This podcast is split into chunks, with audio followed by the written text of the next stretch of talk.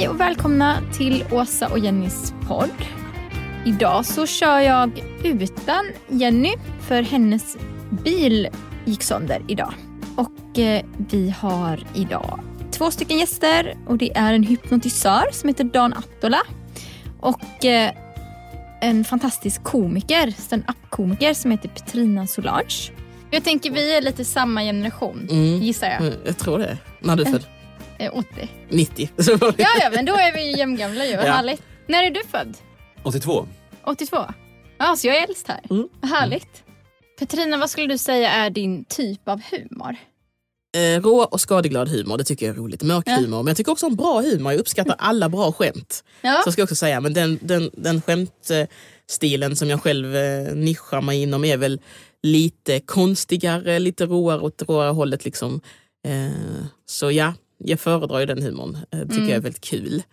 Men att gå lite över gränserna. Ja, liksom. precis. Men som sagt, så, som komiker så har jag ändå lärt mig, jag tycker om, är det bra så är det bra. Mm. Och då gillar jag det liksom. Mm. Eh, men jag, sen komiker jag gillar är liksom så här, Dave Chappelle tycker jag är jättebra.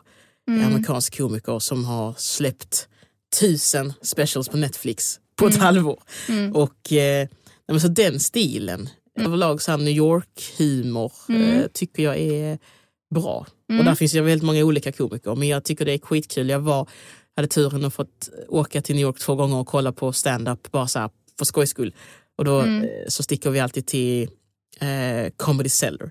Ja. Och jag tycker det är jätteroligt där för man ser liksom där är så här, de har shower, show, packat med shower, två olika klubbar och Mm. sen har de shower vägg i vägg hela, hela kvällen och hela Mm. liksom eftermiddagen. Mm. Och så ibland så kan man liksom gå på tre shower på en Mm. kväll och jag tycker det är så roligt för man ser så många komiker som man aldrig har hört talas om och som globalt sett är de inte kända men de är väldigt Mm. duktiga, de är rutinerade, de, det går bra för dem i liksom USA. Mm. Och de är, det är så roligt att se dem och man blir så, jag blir så glad att jag bara Ja. upptäcker, så som att jag upptäcker hundra nya komiker varje gång Mm. jag är där. Fast att det är helt eh, ologiskt för jag har inte ens sett hundra komiker. Men, men det tycker jag är roligt. Så då brukar jag eh, se dem och så brukar jag följa dem på Instagram. Och då får Mm. man se liksom, eh, när man inte är i New York så kanske de lägger upp något roligt comedy-klipp typ. Och så, ja. Så får man ta del av deras humor lite mer, även Mm. på distans. Så Men ja, svenska komiker? ja, de, är, de är skit. Nej jag skojar. Men dina kollegor, Jo, om du men- skulle liksom lyfta någon sådär. Jo, men men svensk comedy tycker jag ju såklart om Hemmagänget med Johannes Finnlaugsson, Arman Reinsson och även så här typ eh, Elinor Svensson, Johanna Wagrell, Carl Stanley, Max Berggren. Alltså så. Mm. Eh, men jag tycker om svensk humor också väldigt mycket. Men i och med att jag jobbar med och i svensk humor så tycker jag det är skönt att jag orkar inte alltid titta på liksom svensk humor för jag gör ju det så mycket live i vanliga fall. Ja, alltså jag det, går ju på comedy ja. hela tiden. Så då kan det vara skönt att eh, ja, bara titta på någon Netflix special av någon som, in, som man inte känner, som man inte vet vem det är, som man inte har hört, som Mm. man aldrig kommer träffa. du vet så. Men jo, jag tycker om svensk humor. Jag tycker om att i Sverige nu så har vi många olika klubbar och mycket folk kör comedy. Och så, Mm. alltså så, här, så att jag tycker det, det känns som att det puttrar ständigt och det kommer nya och folk blir bättre och bättre och gör roliga saker och startar poddar och Youtube-kanaler och grejer. Så att eh, jo, svensk comedy tycker jag är också rolig. liksom så. Mm. Ja, men vi har många grejer. roliga här. Ja, Vi, det är vi faktiskt väldigt eh, glada för. mm, ja men precis. Att vi har. Eh, Vad är din humor då? Alltså, jag skulle säga delvis samma. Jag tycker också om skadeglädje och, eh, och rå humor. Ja. Ehm, jag älskar ju så här oproportionerlig ilska. När folk blir, eller överhuvudtaget så här oproportionerligt eh, stora reaktioner. Mm. Um, men människor som är överdrivna, som är för mycket. Mm. Ehm, men samtidigt så är jag ju så jävla dåligt, eh, jag har så dålig koll. Mm. Jag tycker liksom, alltså samma saker är roliga som jag tyckte när jag var 15 ungefär. Mm. Fast Mm. det är ju bara ett minne av det, så jag vet ju inte. Eftersom jag inte sett det sedan jag var 15 så kanske det är skittråkigt nu för tiden. så just att jag det. kanske väljer att behålla det i huvudet för att Ja, inte, precis. för att Men, inte men ofta, förstöra även, det. även om humorn har utvecklats, så tänker jag så här, ibland kan jag se tillbaka på något jag tyckte var roligt när jag var yngre och så känner jag så här, okej nu är kanske inte detta heta, men jag kan ändå eh, tycka det är roligt för, för gamla tiders skull. Man, alltså det tar ju en tillbaka lite till eh, hur det var då, om man liksom återupplivar lite. Ja men det var det här jag tyckte det var så roligt, och det var därför jag tyckte det var så roligt. Eh, så ja, Mm. även om humor inte alltid åldras så bra så kan jag ändå säga att jag kan tycka det är kul att gå tillbaka och kolla på saker som man tyckte var roligt förr. För ibland Mm. skrattar man ju åt så här, åh herregud det här har åldrats så jävla dåligt. Och ibland bara skrattar man för att det, det, det håller måttet, det är fortfarande kul. Man, Mm. liksom, det blir lite eh, memory lane-känsla också ibland. Ja, man har ju någon slags känsla av det som var roligt när man Ja. var liten är fortfarande roligt. Jag älskar ju Tommy Cooper till exempel. Mm. Ehm, den brittiske alltså, som var, vad ska man säga, världens bästa sämsta trollkarl. Ja. Som började som trollkarl Mm. men var så dålig att han blev utskrattad. Och bli komiker Och medan han satt där och grät och hörde att de fortfarande skrattade så, så, var det någonting som väcktes i huvudet på honom. Att, Jag kände ja, att nu ska jag bli komiker. ja, eller snarare så här, "Hmm, det kanske ligger något i det där. De tyckte det var jätteroligt. Jag Ja. misslyckades totalt. Ja. Men, men de älskade det. Så han beslutade sig för att bli en, en, en dålig, bra Mm. trollkarl och komiker som då drar liksom pappaskämt Ja. och typ snubblar och eh, Typ trollar lite grann. Ja, men det Alltså- är lite så här, jag, jag har doktorn, jag har brutit armen på flera ställen. Ja, men gå inte till de ställena då. Ja, ja, just Och det. så, så när Ja, one, han kör det. one-liners och, eh, och är lite, lite, så lite klantig. Och dessutom Mm. har ett utseende som, som, som gör att han är rolig. Mm. Mm. Eh, som de beskrev som att han är Just väldigt det. Ful. Ja. Han, han var ganska ful också, men säkert charmig Ja. på sitt... Nej, han var ju en som, gammal Ja, alkis också, så jag tror inte han var så trevlig. Ja, men som lite som Rowan Atkinson. Han har ju ett sånt utseende också som, eh, ja. som Ja, ja. inbjuder till Jag har tappat hans ansikte, jag vet exakt vem det är. Ja, Mr Bean. Mr Bean. Ja, Mr Bean. Ja. Jo, men han är också väldigt... Han har en komisk eh, aura. Mm. Bara Ja. i sin liksom, persona. Så. Men Han är Ja. så rolig för så fort han inte är rolig så är han jättetråkig. Eller så här. Vilket också är Mm. väl kontrasten för man är van vid att se honom göra sig till. Så Mm. Det måste bara, vara jättebesvärligt att, att liksom gå på stan och folk bara väntar på att han ska liksom höja ett ögonbryn eller någonting. Ja, Mm, alla kan just det. Alltså Ja. hallå, jag ska bara köpa toapapper och spiskummin. Mm. Eh, men ger ingenting. Nej. Vilket jag misstänker att man då kanske blir som anklagad för att vara en, Tråkmåns. ja, en tråkig människa. Alltså, jag trodde Ro var rolig men han var skittråkig egentligen. Mm, just det. Är, är du rolig privat? Eh? Um, ja, men inte på samma... Ja, det är jag. Mm. Men inte på det scensättet. Utan, eh, ja, det är väl med att man är lättsam Mm. också. eh, Mm. Privat. men du har liksom en komisk... Ja, Energi, alltså humor är ju lite säga. min grej. så. Alltså, det Jag har Mm. ju valt det också. Eh, så jo, jag är väl humoristisk också som person. Men Mm. inte, inte kanske på samma sätt som på scenen. Nej. För då, det är ju på fritiden. Liksom. Mm. Men känner du så här när du är på, i sociala sammanhang och i fester och sådär? Att du känner något sorts krav att du ska vara en roliga? Nej, inte alls. Jag är ganska tråkig på fester Mm. faktiskt. Eh, Jag sitter gärna för mig själv och tittar på festen mer än att vara med i den. Ja. Eh, Så nej, det känner Samla jag inte. material liksom. Ja, nej, men jag känner ofta att det, det, det, är de andras, det är de andras tanke om en att ni kommer du vara rolig eller Mm. eh, sådär. Och det tänker jag, skit i det tänker jag. Då, då är jag liksom som jag vill. Men får du ofta höra så här att Petrina kan inte du säga något roligt? Liksom? Alltså lite, men nu börjar den klyschan bli så välkänd så folk vill inte vara den personen som säger så. Nej. Eh, så ja.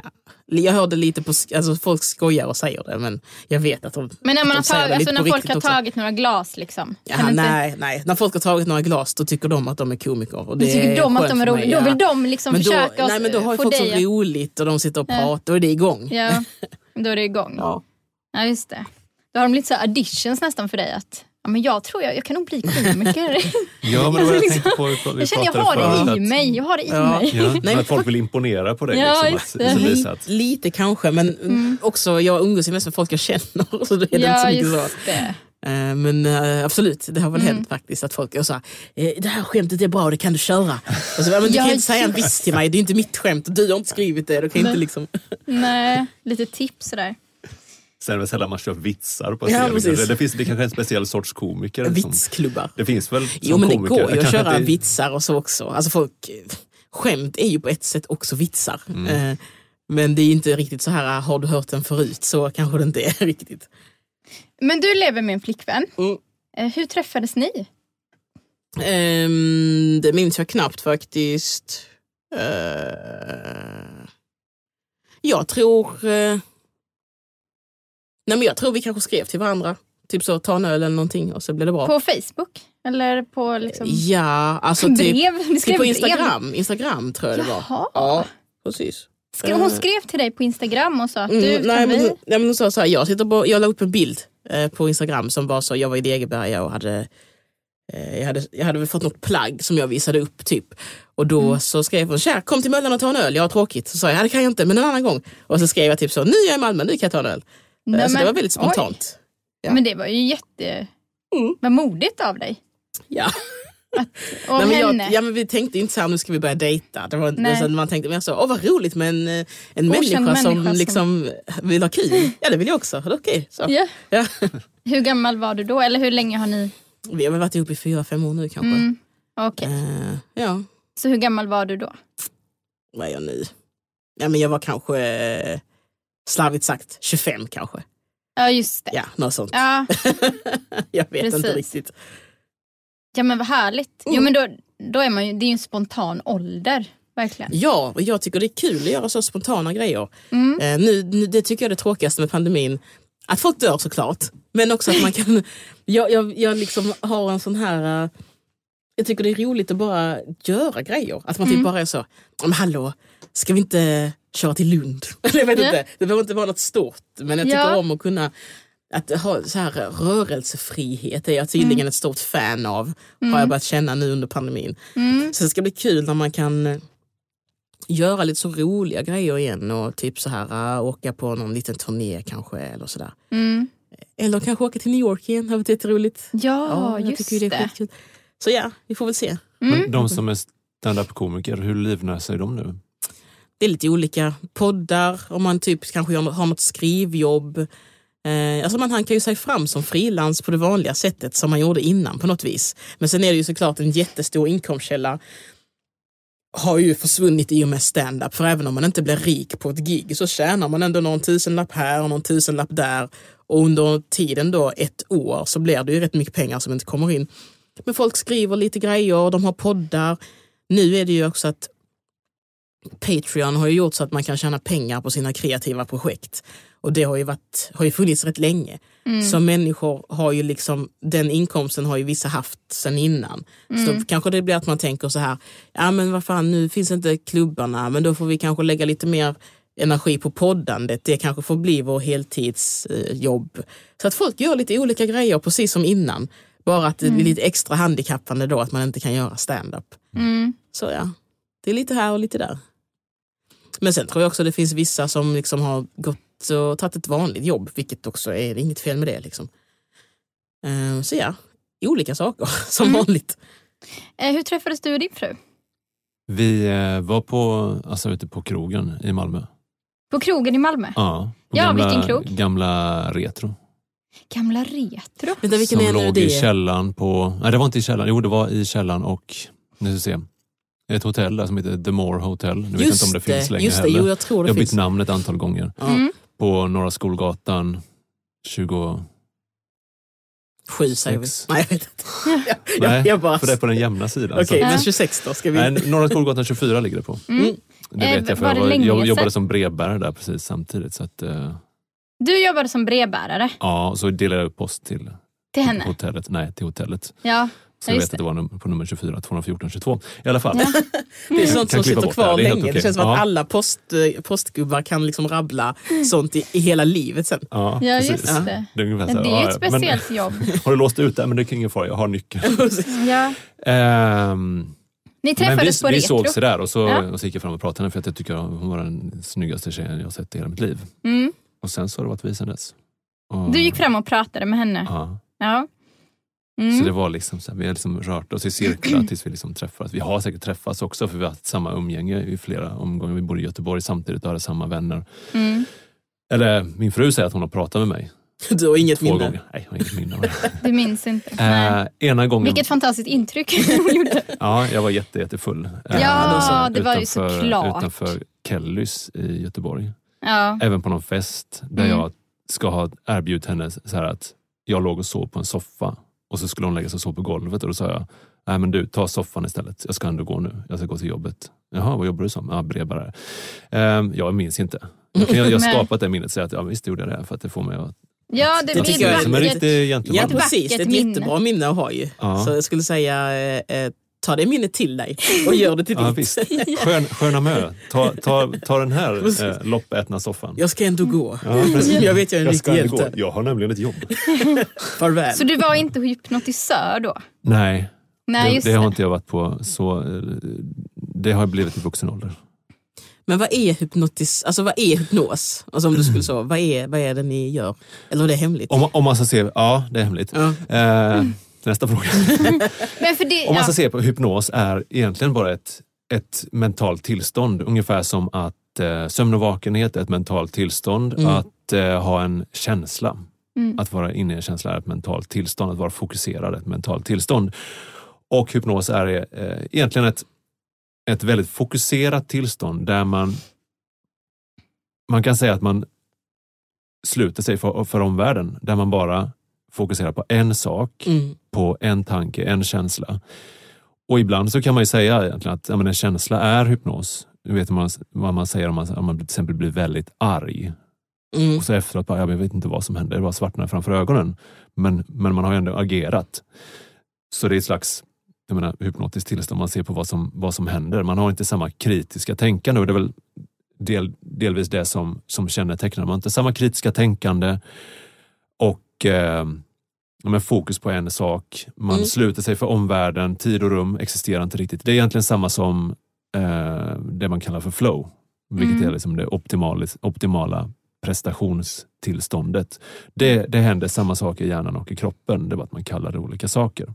Mm. Mhm. För det jag hade tänkt fråga var ju om du använde hypnos för att fånga henne. Nej, Men du gjorde inte det. nej För du var brevbärare då. exakt. Jag använde, inte- jag använde mina snygga vader. Ja, Från att ha istället. gått i alla de här hisslösa husen i Malmö. Eller hur? Ja. Jag använde mina knakande Ja. knän istället. Lyssna på det här. Ja. Eh, nej. Men, Men- det, det Och det ju är ingenting du rekommenderar egentligen då heller? att använda hypnos För alla nu att- lyssnare för som att, kanske eh, För att finna kärleken. Eh, alltså, nej, det låter jättedumt. Ja. Men om, om du hypnotiserar någon, hur vet du att de är, är i hypnos och inte bara gör sig till? För det är ju en sån grej som jag själv eh, Ja. eh, gör. Om någon säger så här, men jag är hypnotisör, så är det att jag går inte in, alltså jag, jag bara tramsar, vilket är väldigt elakt mot er. Men Ja. att man, man då gör som hy- hypnotisören säger Ja. och sen börjar man liksom så tramsa. Så att man, liksom så här, man, man, är inte, man, är, går man köper inte premissen, man går inte med på det så det blir ingen hypnos. Det låter som att det händer så en gång i månaden. Att det kommer Nej men alltid när någon är så här trollkarl Ja, eller frisör ja, säger ja. så, ja okej gör något då, så vet jag. Komikern i mig är så här, jag ska sabba det.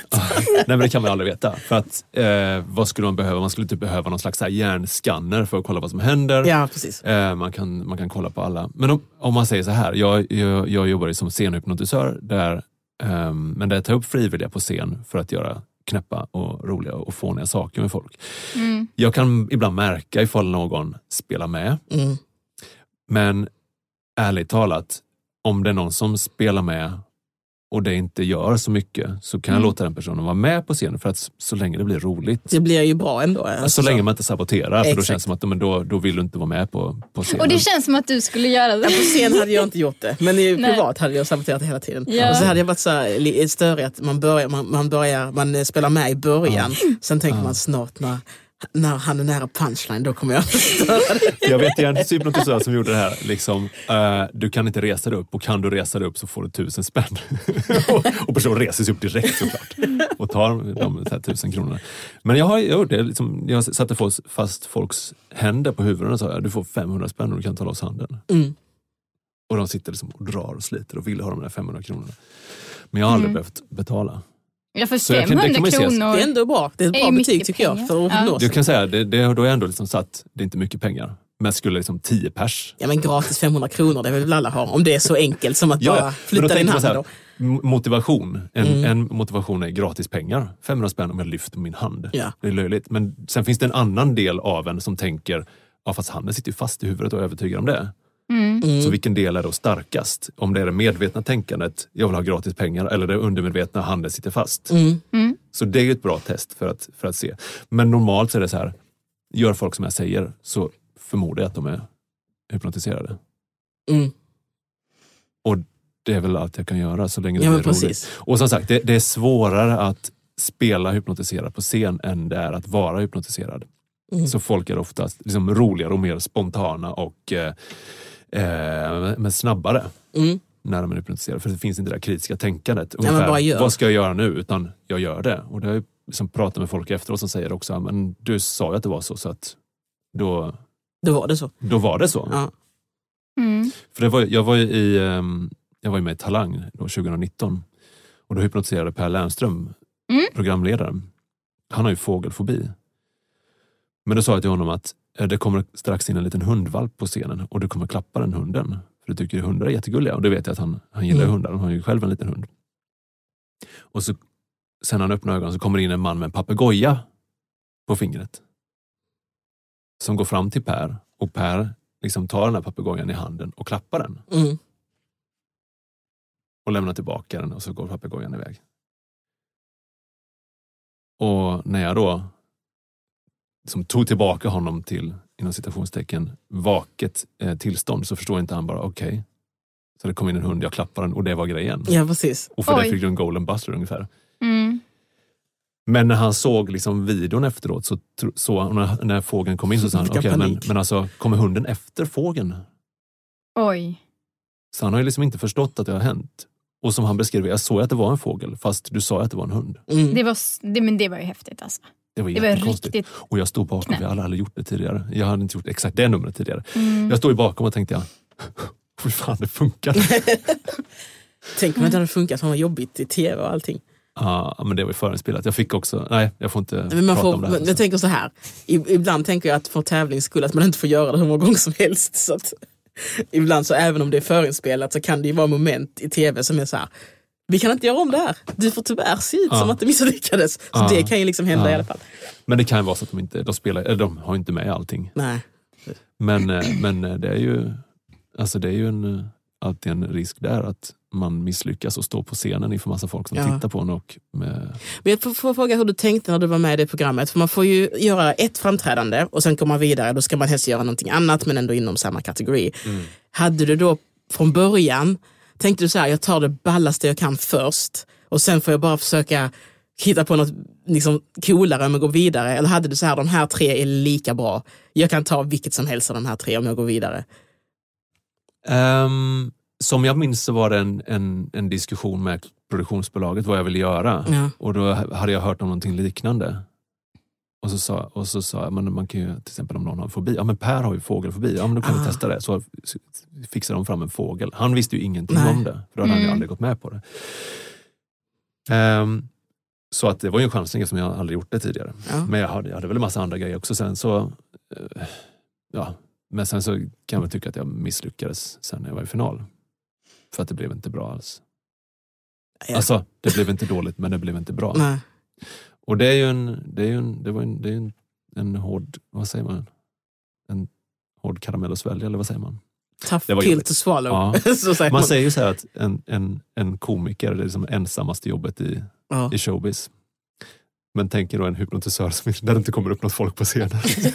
Mm. ja, det är sorgligt. Nej men ni har båda två väldigt utsatta jobb Ja. liksom. Hur är hypnosbranschen? För som komiker så går man ju till klubbar och man träffar andra komiker. Och man Mm. kan, ja, det är rätt vanligt, det är turnéer och hela skiten. Ja. Men eh, alltså, har, hur, har ni någon sån hypnosklubb? Eller liksom finns det? Jag och han den andra menar du? Precis, för, det, för att, alltså, så här, trolleri, då kan ju också ha klubbar där Ja. trollkarlar gör Nej. trolleri. För Vi är två i Sverige. Är bara två i Eller Sverige? förlåt, vi var två i Sverige. Jag vet inte hur, hur det är med Ja. han den andra. Det är bara du nu kanske? Ja, ja, inte ens det. Alltså, jag, av, av förklarliga skäl har jag inte gjort någonting Nej. sedan september förra året. Men åker ni på såna konvent och sånt typ? För det, Det finns ju i Ja. England och USA. Har du varit på något sånt? Nej, har jag Nej. inte. Um, alltså branschen är ju typ Alltså företagsgig är det ju. Jag tänkte det är spännande Det är att det veta tjänar hur, hur det funkar med sånt. För Ja. att alla yrkesgrupper och branscher har ju ja, men konferenser och sånt som är fett i deras krets men som folk utifrån inte vet om. Alltså, så. ja. Så tänkte jag om det fanns något sånt för hypnotisörer. Att Ja, det finns ju liksom stjärnor i våran bransch Ja, som är precis. helt liksom, Jag tycker det är väldigt intressant och roligt. Ja, men det är roligt med liksom, det är en liten damm med eh, man kan vara en stor fisk. Det är lite som kan tänka mig stand-up Mm. Sverige. Ja. Att man kan lära sig namnet på alla som gör stand-up ungefär. ja. Eh, Jag tänkte fråga dig Petrina, Mm. vad är det sjukaste du har varit med om? På scenen. Nej, överhuvudtaget. livet? Ja. Ehm, Eller på scenen. Ja, men på scenen kan det ju vara, jag tycker ju om när det är en levande publik. Alltså som, Ja. Skratt är inte den enda reaktionen. Jag tycker det är lite roligt när publiken kanske, om de tycker något är äckligt, att de kanske skrattar och sen säger så, ah fy fan, nej det där, alltså du vet så här. Men ibland, eh, någon gång så minns jag på Under jord så hade, körde jag skämt och så var det två kvinnor varav den ena var rätt mycket mer berusad än den andra. Och så kördes det hårda skämt på ett ämne som hon inte gillade. Så till sist fick hon liksom nog och hon, hon, hon kände bara så, nej det här är, det här är inte okej. Så då bara kom hon liksom upp på scenen. Och var så, får jag, får jag säga en sak? sa hon och ville liksom att jag skulle ge henne mikrofonen. Så då fick vi liksom, ja, försöka trockla ner henne. Men det var, det var ändå liksom, där och då blev jag ganska arg men eh, nu tycker jag mest att det var roligt att hon blev så arg så hon gick upp på scen och ville ha mikrofonen för att säga Jag att det det här var här liksom, Ja, nu är det. här är förkastligt. Och eh, sen så tyckte jag synd om henne för att hon, hon var ju jätteberusad så hon, hon hamnade ju också i något tillstånd där hon lite fattade, aj aj aj, jag har gjort på mig. Så då stod Alltså, hon i, det ångesten dagen efter. Ja, bara jag tänker man har alltid liksom- lite ångest dagen efter men den ångesten ja, hon hade. och den ångesten kom ju ganska direkt därpå också. Mhm. Så då stod hon i foajén och var lite ledsen och Mm. pratade osammanhängande. Men ja, det var, allt är glömt och förlåtet hoppas jag från båda Ja. sidor. Så att, eh, Spelades det in? Eh, ja, För då är det ju extra härligt Och- för henne. och Där finns, där finns bilder, där finns säkert inspelning också. Men bara ljud, tyvärr. Jaha. Eh, men jag, jag faktiskt eh, gjorde någon flyer minns jag med någon bild på någon suddig tant och mig. Som, men eh, ja, det var väl det konstigaste sådär som man blev så Ja. hoppsan. Här, Ja. här Har du träffat undan. på häcklare då? Ja, men i Sverige är publiken ganska snäll alltså. Det är inte så mycket häcklande. Ehm, men eh, jo, några stycken. Men ganska, det, ibland kan det bli lite roligt att köta med dem också. Det finns ju bra... Alltså jag gillar en publik som är levande som sagt. Man ska inte vara häcklig och förstöra men ibland kan vissa vara rätt så roliga att prata lite med om de liksom ger snabba svar på det man frågar. Så kan man ha en liten rolig konversation eller diskussion eller debatt där. Men det ska inte ta över liksom. Mm. Eh, Så äh, i Sverige tycker jag det är ganska så det är ganska bra. Där är, inte, där är inte häcklare på det sättet som i England eller USA där folk verkligen kan ställa sig upp och skrika gå av scenen i jävla sopa. så här. Det är väldigt snäll publik, eller väldigt förlåtande. Jag är liksom väluppfostrad. Det finns någon slags liksom så här överenskommelse i Sverige att när man är på en show så beter man sig. att Man, man ska liksom inte eh, i onödan liksom skrika eller eh, liksom, man, man ska inte störa de som utför en konstform. Liksom. Jag har ju varit på en del eh, rookie-klubbar. Ehm, så här, eller så här gratis inträdeklubbar. Ja. Och där, är det ju är det är inte bra allting. nej, där Jag vet sitter typ hu- också... huvudnumren är väl bra men, men, Ja. men, men, men folk, jag noterar att folk är så väluppfostrade att de vet ju när det är en punchline så man, man ler och nickar. Liksom, och det är Lite så, ja, ja, det var skämt ja. Men sen är det ju lite roligt ibland, där sitter ju ofta någon lite så stammis kanske, Mm. som inte är där för stand-up och kan lägga in några väl valda ord. Och Mm. jag tycker sånt är lite roligt. Sen kan det ju vara väldigt jobbigt om man är ny, men jag tycker det är, det är kul. Ja. Petrina, Mm. vilka är de tre viktigaste personerna i ditt liv? Om du inte får Oj. välja familj. Du får inte Ja, vad välja skönt. Eh, Men eh, jag vet inte, det är en jättesvår fråga. Ehm, Men det är väl antagligen tre vänner, skulle jag säga. Eh, Sen vilka de tre vännerna är, det kan jag inte rangordna. Nej. Men kan du säga några personer som betyder mycket då? Bara. Ja, men det är ju liksom, jag har en vän som heter Gustav som jag har, vi har varit nära vänner sedan vi var små. Typ så här, vi träffades när det var inskolning. Innan man skulle börja nollan så minns jag att det var någon slags inskolning där föräldrar fick titta på lokalen och ja, vi, vi, man själv som barn fick bli visad så här ska du gå i skolan. Eh, och då var det jag och Gustav och hans tvillingsyster, vi var på samma, det var bara vi tre där och vår, våra pappor. Och då så eh, satt vi där och lekte med bilar och sen så har vi liksom hängt i resten av livet. Eh, Vad härligt. Ja, ja det är Ja, nice. precis, Gustav Precis. är en viktig ja, person. Viktig människa. Och sen är det också mina komikerkollegor Johannes Finnlaugsson och Arman Reinsson. Vi jobbar ju mycket ihop, också viktiga. Mm. Eh, för vi har hängt väldigt mycket comedy-svängen liksom och sådär. Och vi har projekt ihop och det är kul. Vi bor ganska nära varandra också. Eh, så att, eh, ja, det är väl att de människorna jag umgås mest med är Mm. väl de viktigaste. Och sen i olika faser av livet så byts ju det ut lite. Att man på gymnasiet hängde man kanske lite mer med vissa, sen lärde man känna nya människor och sådär. Men man har ju vissa som har hängt med mer så for life. Och så har man andra som man träffar lite senare i livet. Men de är alla, de är alla viktiga. Jag tror jag har ingen person i mitt liv som jag inte tycker är viktig. Så kan jag väl kanske säga. Mm. Tror jag. Mm, för dig då, Dan? Tre viktigaste personer. Ehm, Nej men eller bara några viktiga personer. Jag har också en sån lekiskompis Mm. som jag känt sedan jag var fem år, eh, som heter Patrik. Och vi har ju, om inte umgåtts regelbundet så har vi alltid varit liksom i kontakt. Och, men typ, vi har fått barn ungefär samtidigt och liksom följs åt och pratar, pratar i telefon då och då. För han bor inte där i närheten. Um, men annars så är det, alltså jag har inte så många eh, nära vänner. Jag har ganska, alltså jag har en del bekanta men ingen som jag kan säga som är så väldigt nära som, som känner mig väl eller som jag känner. Mm. Och det är väl ett, det har väl varit lite tråkigt tycker jag. Men det är ju lite mitt eget fel också. Att jag har lite, Mm. ja, men varit, Du har jobbat mycket kanske eller? nej, jag är bara lite sådär, jag har haft svårt med att umgås med människor riktigt. Det är Mm. lite sådär, ehm, Du en del- hypnotiserar hellre folk. Ja, Helt men ungefär. enkelt. Nej, men det, det, men det är lite så där, ehm, vad ska man säga, jag höll på att säga brister i, men lite blockeringar som jag har. Mm. Att, eh, att umgås med folk, att jag har svårt att komma folk nära. Att svårt att, att, att vara öppen med mig själv. Att vara typ sårbar för människor har, har alltid varit en, eh, en eh, det har alltid varit svårt för mig. Så därför så kommer människor inte så nära. För att det är, liksom, det är liksom till en viss gräns, hit men inte längre. Så kan jag, Mm. Liksom, när du kommer till gränsen av mitt typ av min fasad Mm. eller min yta. Men, men du får inte komma längre för att, för att det är läskigt. Mm. Och det är någonting som jag håller på liksom och försöker Mm. liksom bryta ner för jag märker att det, det funkar inte riktigt för jag har inga ja, men inte så här nära, några nära relationer, inga vänskapsrelationer. Jag har inte haft några vare sig manliga eller kvinnliga vänner. Så på tio år så har jag inte umgås med någon i stort sett. Eller haft ehm, bekanta. Och det har varit lite tråkigt. För jag Men haft, vad fint att ändå liksom... Ah, vad fint att vara sårbar med det. Ändå. ja, Och men det är liksom- skitläskigt för att det är ju det som jag har varit läskigt, är att vara sårbar. Och, och nu Ehm, är du det. Ja, Mm.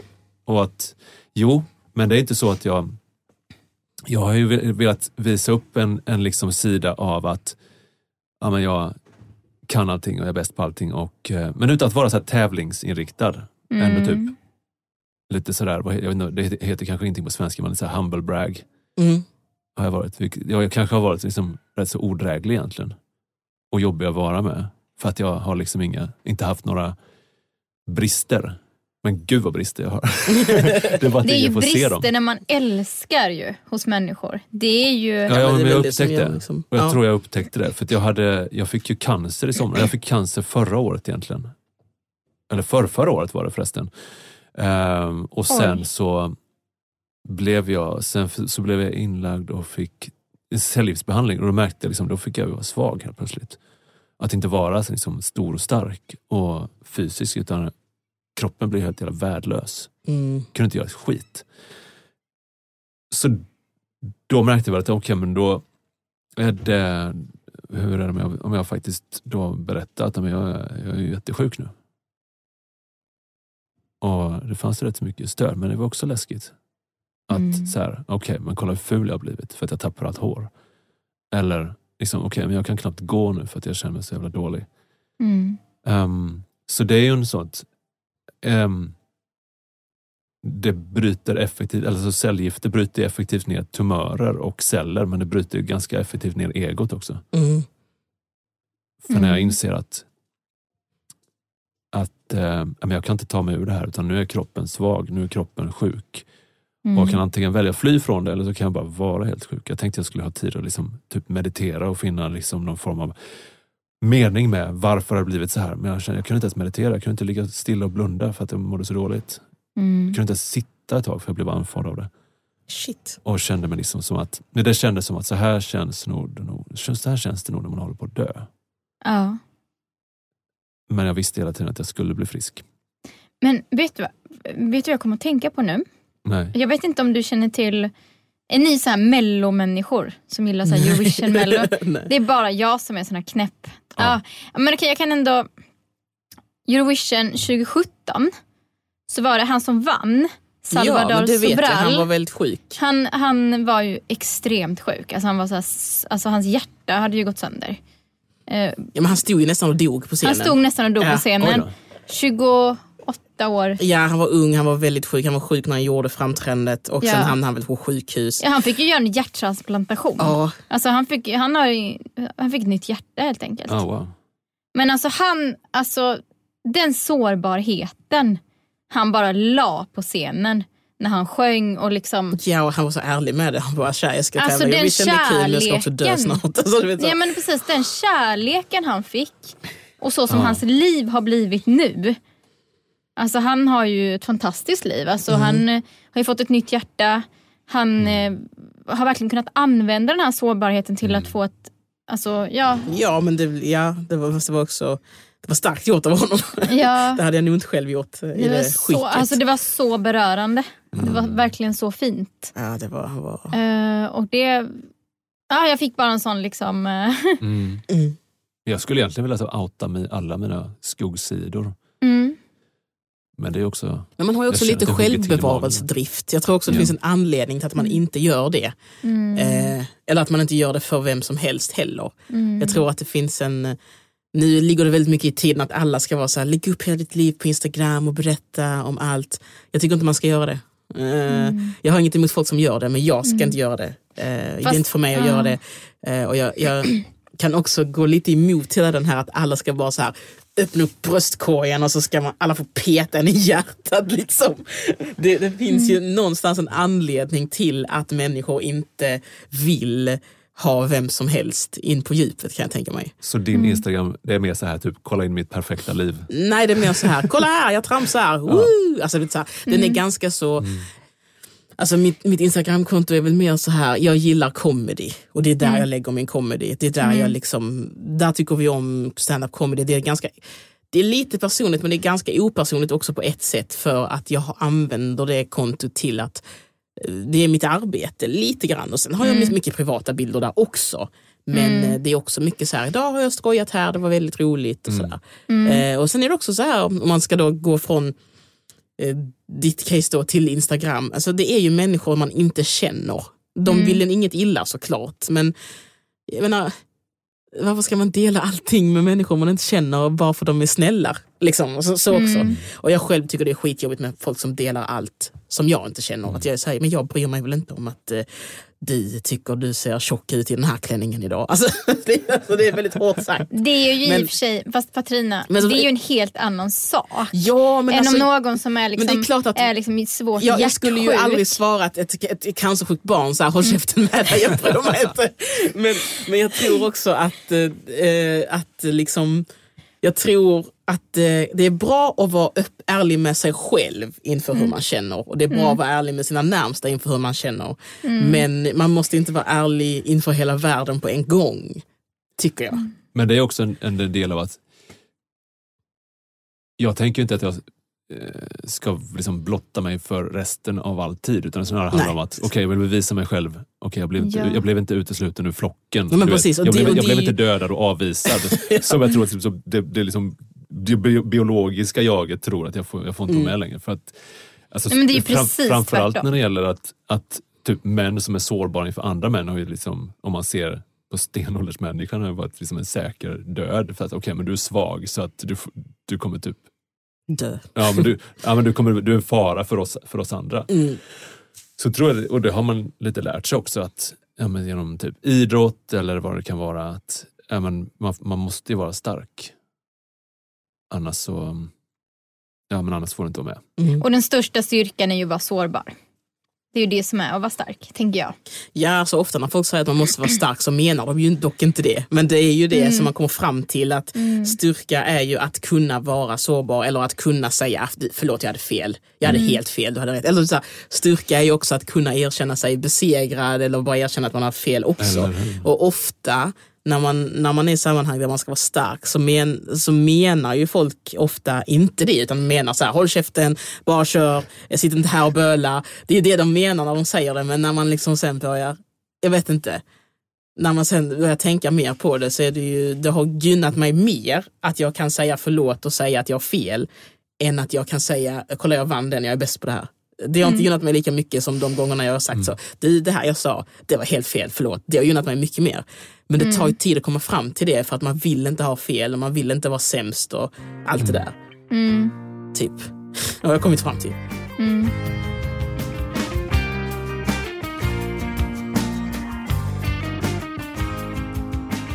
Ja, den här veckan så är vi sponsrade av eh, Tehuset Java eh, som har eh, Eh, fantastiska eh, teer och en massa annat fantastiskt. Ehm, och, har både butik i Stockholm och i Lund. Ehm, vill ni veta mer om dem så kan ni gå in på www.tehusetjava.se. Vi är också sponsrade den här veckan av eh, eh Alice och kattens tesalong. En temasalong eh, i Lund som har eh, afternoon tea och en massa annat spännande. Jag har ju varit där och fikat och eh, kan verkligen rekommendera deras eh, eh café. Eh, sen så har vi också en sponsor den här veckan som heter Ahlgrens konfektyr.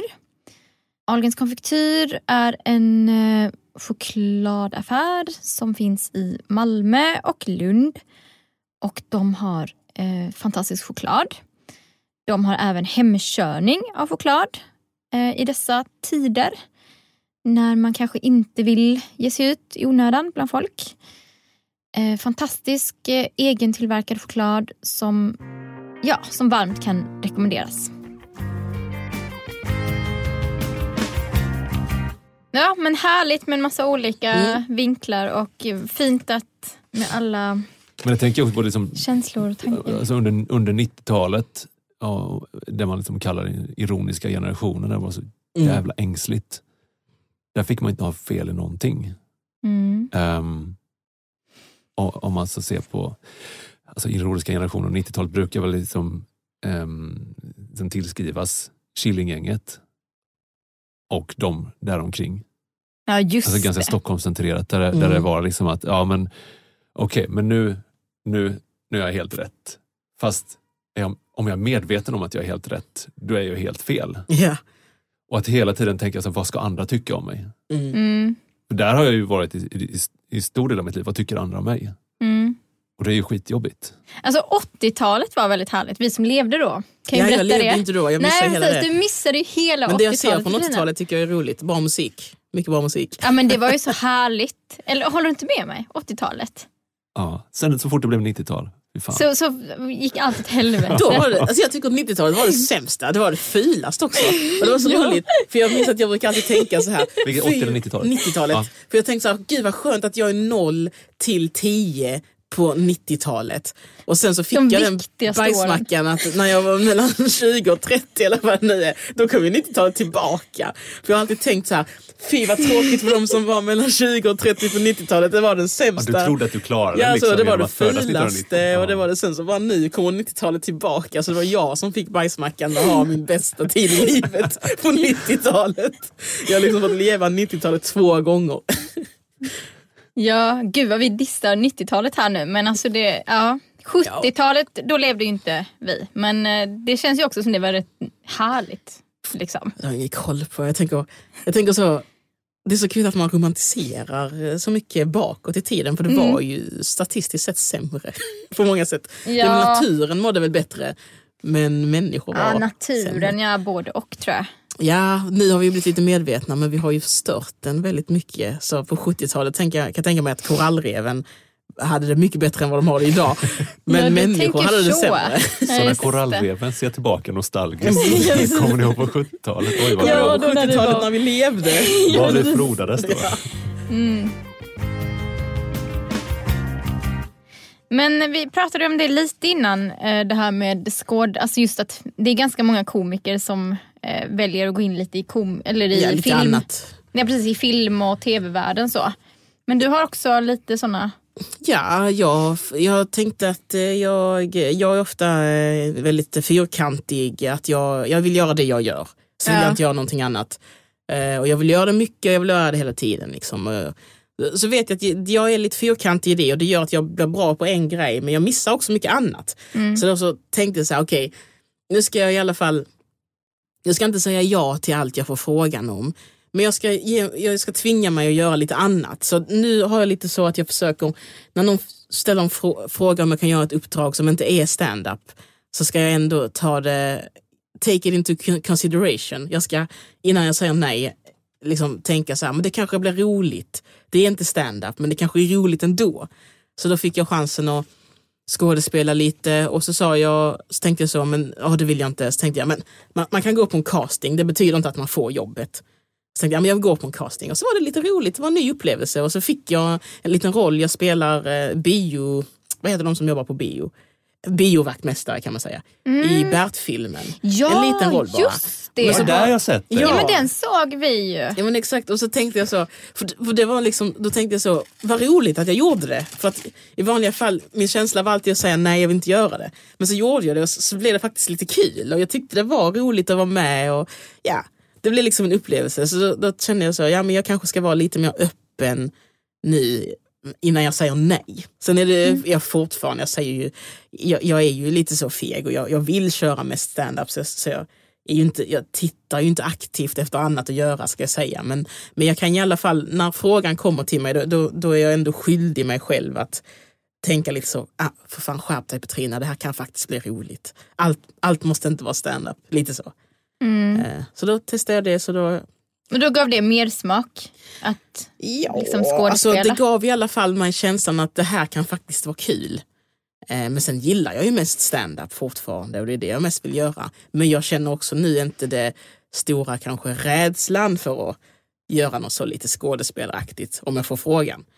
Eh, så kan man säga. Mm. Och det var roligt. kul. Ja. Då hoppas vi att vi får se dig lite mer nu här på filmduken ja, och kanske man får. tv Jag vet inte. skärmen. Ja. Du sa ju någonting nu, det var det lite inte- Netflix där som du pratade om men det var ju hemligt kanske. Nej, det är inte så hemligt det, det har kommit ut. Men jag tänker för, för hemlighets skull så säger jag inte mer om det. Okej, Netflix kan ni kolla in Mm. så får vi se. Jag är inte där nu, det kommer i framtiden. Jaha, i de framtiden på. Netflix. Ni som har det. Jaha, eh, Dan, har du några drömmar som du vill förverkliga här nu då? Jag skulle jättegärna skådespela också. Kul! Jag skulle vilja stå på scen Ja. som alltså, teaterscen. Teater, Eh, det tycker jag verkar jättehemskt. Ja, exakt. jag, jag tycker det är, det är typ det jobbigaste jag vet i hela mitt liv. Och då har jag aldrig spelat riktig teater. Jag har verkligen bara gjort så skolteater när man gick femman. Typ. Men vad roligt. Vad, vad, liksom, om, du får, om du fick skådespela, liksom, så vad är dröm, drömchansen? Jag har inga, inga pretensioner att jag ska jobba någon slags finkultur. Jag skulle gärna göra en typ en fars eller någonting. Mm. Som om det vore motsatsen. Ehm, Fast det är väl lite Jag- ansett så. Eller så, man tänker inte fars ofta. Ja, okej, men om, om man skulle, jag, jag tänker inte värdera det som att det är bra Nej. eller dåligt. Ehm, men, ehm, ja, men det, är någon, det är någonting med att, med att stå inför en livepublik och det har jag trots allt gjort i, eh, vad man säger, då, då och då i 15 år.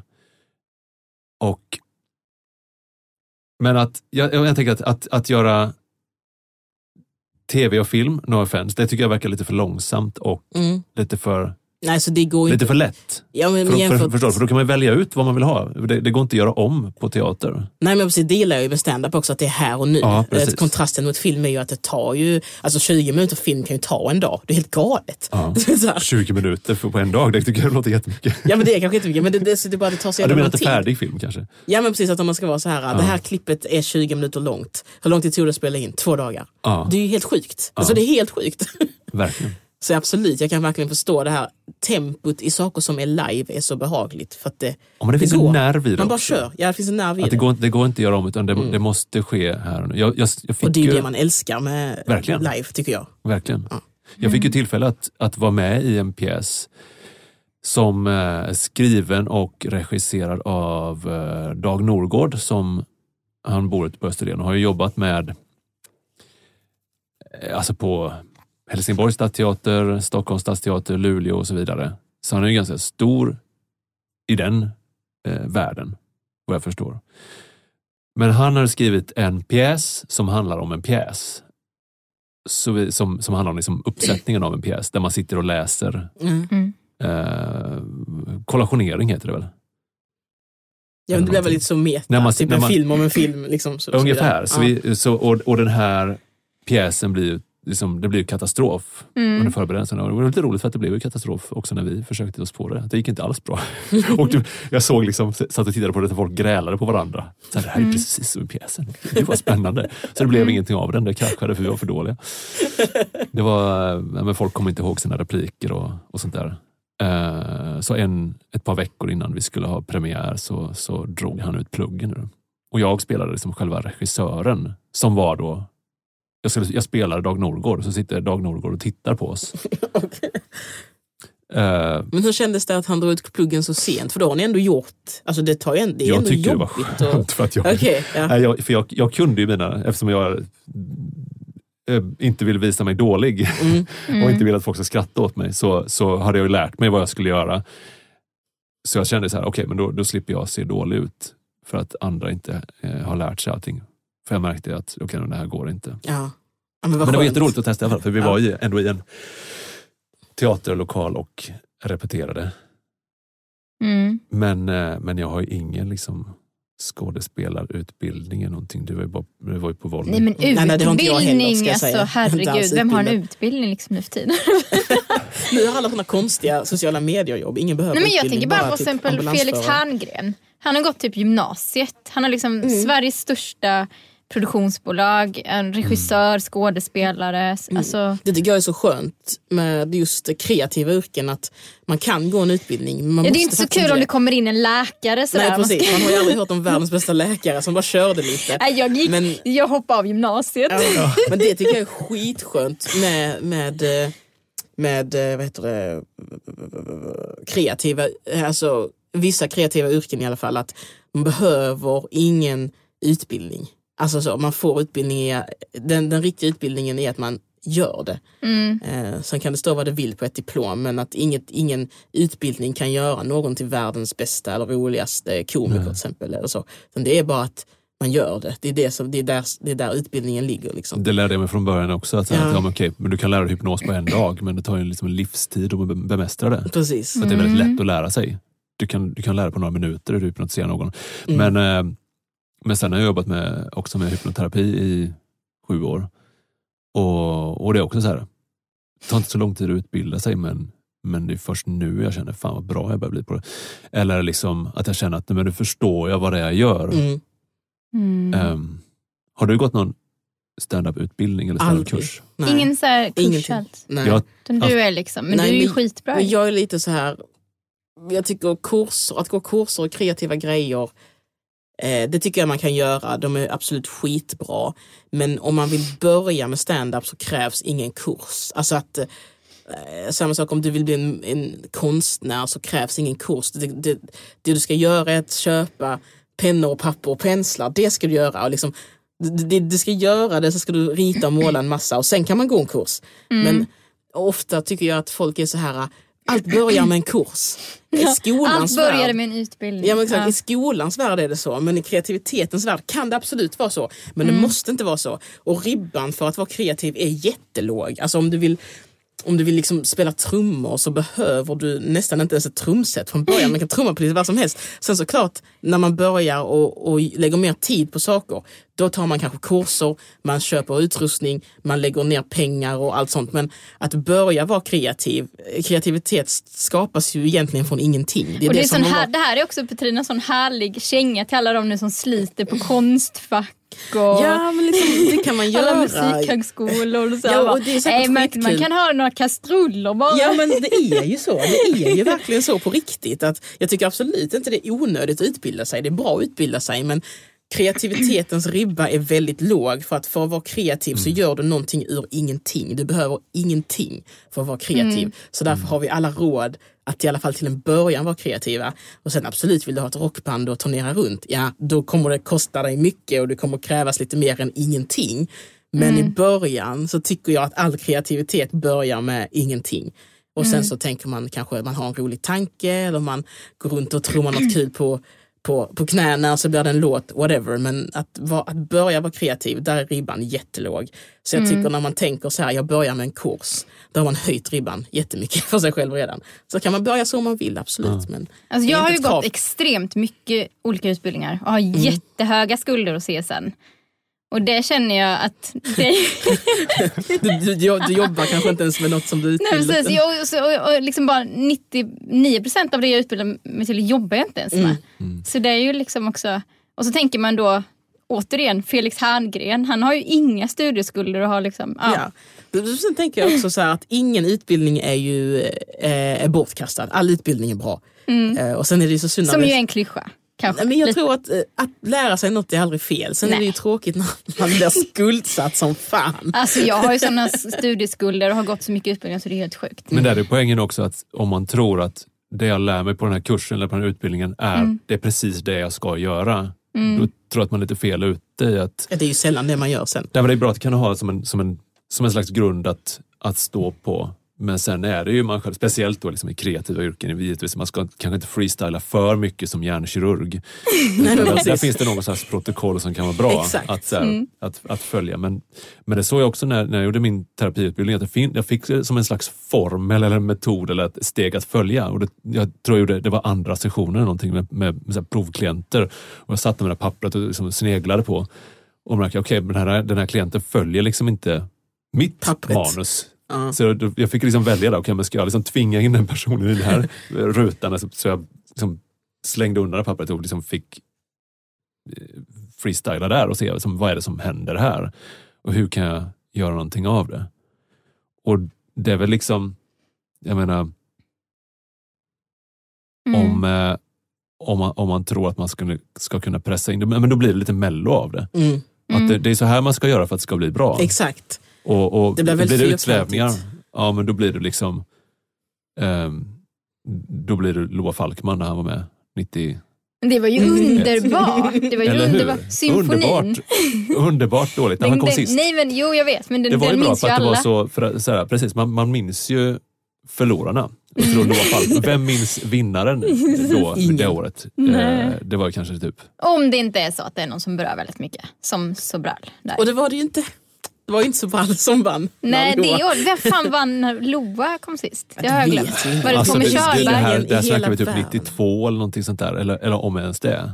Men, Ja. men alla kan ju nynna på, nynna på symfoni, alla, eh, alla kan inte, men många kan ju fortfarande nynna på symfonin. Mm. Jag kommer ihåg att min lilla syster gick omkring och sjöng den jättemycket. Ja, ja. Alla gick, och sjöng, Ja. gick omkring och sjöng den jättemycket. Ehm, men eh, ibland så minns man en förlorare. Jag tror inte Loa känner sig så Jag tror inte han känner sig så ledsen för det. Jag Nej, tror precis. Loa cashar fortfarande på, på stimpengar från Ja. det där. Ja, jag tror han är väldigt stolt över den. Ja. Det finns ju något härligt med att komma sist. Det var säkert det som gjorde att han fick eh, jobbet som ICA-Stig. Ja, just det. Ja, säkert. Ja, det, han skrattar ju hela vägen till banken är jag säker på. Så det där. Mm. Så om man ska förlora så får man göra det med stil helt enkelt. Man får, man får braka igenom ganska rejält. Ja, Mm. absolut. Det får man göra. Yes. Så, så dåligt att det blir bra. Ja, precis. Eller så bra som Fast å andra sidan, man kan inte vara medvetet dåligt dålig för att bli bra. Tommy Cooper, som sagt, när vi återvänder till Ja. honom, kanske lite Mm. säck ihopknytande, planerar ju inte att bli en dålig trollkarl utan Nej. satt ju och grät Mm. backstage när han var typ så här 15 år, stackars pojke. Oh, shit, Ja. vad jobbigt. Och Och så få- inför en Ja, publik han blev också. utskrattad, han sprang därifrån och grät och satt där ute och så de satt fo- fortfarande och skrattade och dåligt. Och så här, ja. Men Han hade ett 15 riktigt år, bra att stand-up man ens gig. får Det var jobba. vad han fick. Dåligt trollkarlsgig som förvandlades till ett fantastiskt stand-up Ja, gig. har du gråtit någon gång efter ett, efter ett, när det gått så dåligt? Så att Nej, det har jag inte gjort, men Har man du sett dör ju någon i gråta någon själen. Så hemskt? Ja, Man alltså, dör ju i själen. jag det har är sett underbar. folk, kanske inte gråta med tårar, men, men jag har sett folk som liksom kände så här, varför gick jag ens upp på sängen i morse? Varför har jag tagit steg som har fört mig hit? Alltså, du vet, jag har sett så, folk som har varit väldigt så här, aj, aj, aj. Du vet, så här, man, Har du, har du bombat någon gång så här Ja, riktigt det så har du jag gjort. att Det har jag gjort och det känns ju, det känns ju för jävligt. Man känner så fan, äh, typ, alltså det känns jättedåligt. Men man blir ju också då bara mer taggad på att nästa gig är bättre gig. Man blir lite mer taggad på att ta igen det och bara boka in något annat så man liksom får komma tillbaka upp på hästen igen. Eh, men sen så också nu så, jag har gjort standup så mycket så, alltså man vet att man kan göra ett jättedåligt gig. Så man försöker ju såklart alltid göra sitt bästa. Men om det blir ett jättedåligt gig så får man ju tänka på varför blev det det? Ibland är det ju saker man inte har något att göra med, att det är så, man är ett partytält och det är blåst iväg. Alltså, det är så. Men eh, ja, man måste bara leva vidare. Men du har väl till och med För Förlåt men du har väl till och med vunnit någon sån här pris för Mm. roligaste... Ja, men det betyder inte att man är roligast hela tiden. När var det? Var det förra året? Det är bara att man är konsekvent och bra. Det var det förra året? Eh, ja, det måste Ja. varit. Men hur Eller- kände du inför det? Det var roligt. Då var man ju glad. Det är kul. Ja. Ja. Men kände du att du fick fler erbjudanden sen? Nej, alltså kanske lite men alltså komikervärlden är ganska liten så att vi känner varandra med eller utan priser i alla fall. Liksom. Mm. Eh, men det kanske kan vara bra att ha typ så här. Jag tänker mig om ett företag vill boka en och de inte vet någon komiker. Då kanske jag får fördelar om man säger så här, ja men hon här har vunnit det här priset. Då, då tänker de, ja men kvalitetsstämpel, wow. Men inom branschen skulle jag inte säga, alltså bland komiker spelar det ingen roll. Vi, vi vet vilka vi är, liksom. Vi vet Ja men vad vi det går förstår för. jag. Ehm, Gör du företagsgig? ja, Och ibland. sådana privata? Ja, det gör jag Vad ibland. tycker du är roligast? Ehm, jag tycker det är roligast när det är event, om man kan säga så. Alltså ofta när det är så här, jag gjorde något gig för Sveriges psykologer, tror jag det. Det var liksom psykologer från hela Sverige som hade åkt till Helsingborg. Och så giggade jag för dem och det var jätteroligt och den råa humorn funkar bra för jag tror att de är psykologer, de hör de hör 50 gånger värre grejer på, varje dag och då är det på riktigt. Och så kommer jag där, Ja just det, så det är skoj, skoj. ganska befriande att Ja, kunna jag liksom tror det funkar bra då. för att de är också så här, de, jag vet inte, det känns som att de kanske har någon förståelse för så här, de bara, ja, de var jättebra, det var skitkul. Men det Och- sägs ju att, att folk som har så här, typ, jag ska säga, sorgliga Mm. inom citationstecken, yrken har roligast fester. Ja just Typ det, som begravningsentreprenörer. Jag Ja. kan tänka mig att psykologer som är bland de, bland de mest Ja. stressade Precis. personerna tycker det är rätt skönt att, att släppa loss. Ja, jag tror det. Det blir i alla fall bra. Sen så är företagsgig, de känns, tycker jag, som de osäkraste för att det kan vara bra och det kan vara dåligt. Liksom. Eh, men ofta har jag rätt kul. Jag, jag har blivit lite bättre med åren på att se till att det är bra förutsättningar. Att man säger så här, ja, men jag går inte upp efter klockan nio kanske, för man vet att de är jättefulla. Eller man kanske säger så här, men jag vill gärna köra mellan eh, huvudrätt och efterrätt. För då vet man, folk är mätta, de sitter inte och vill ha mat och är arga. Alltså man, man, lär sig, man lär sig göra bra förutsättningar för sig själv. Sen är inte det en garanti för någonting egentligen, men man säger typ så, jag vill inte vara en överraskning. Alltså, du vet, Jag men jag, har- vill jag har vara faktiskt precis över. samma ja, exakt. grejer. man försöker ta bort de- alla miner, sen får man se hur det går. Folk är ju jättedåliga på att lyssna på det. Det är flera gånger som jag säger så här, ja vi har en överraskning. Nej, nej, nej, nej, nej. Så man, vill, absolut, så man vill alltså inte vara en överraskning Nej. Nej. i den här branschen? Nej. Men gud vad, vad kul att träffa er båda och vad härligt att ni hade ändå så mycket gemensamt. Mm. Verkligen. Det är väldigt spännande yrken ni har. Ja. Ju. Mm. Och det var ju lite speciellt här idag då utan Jenny, men det gick ju bra. Mm. Jenny fick ju lite förhinder att komma. Så, Jag höll på men att säga vi saknar henne inte men jag känner ju inte henne så jag vet inte. Jag kan inte säga allt. Ja, precis. ja, men vad kul att träffa er båda. Ja. Vad kul att ni kom. Tack för att vi kom. För att vi fick komma. Ja, och rusar ni ut i livet och underhåll och eh, gör allt det ni känner för. Yes. Helt enkelt. Så tusen tack för idag. Tack. Ja, men då var det här dagens avsnitt. Och jag heter Åsa och eh, ja, jag hoppas att ni får en riktigt härlig fredag. Och en riktigt härlig helg. Så ses vi supersnart igen. Och ja, ha det så bra. Hej då! Lev nu, dö sen Tänk inte mer på morgondagen även om regnet bara öser Har varit där på botten, ja det löser sig Det skiftar snabbt även om molnen ligger över dig Se mig flyga, se mig dyka Se mig glida runt rakt igenom upp och ner Genom tid och rum har jag blivit dum Finns inga hinder nu, skiter i vem som vinner nu. Jag har inte någon tid för sånt Måste flytta härifrån innan det blir för trångt. Jag säger som man bäddar får man ligga. Och jag kommer aldrig bli som dem. För nu tackar jag livet.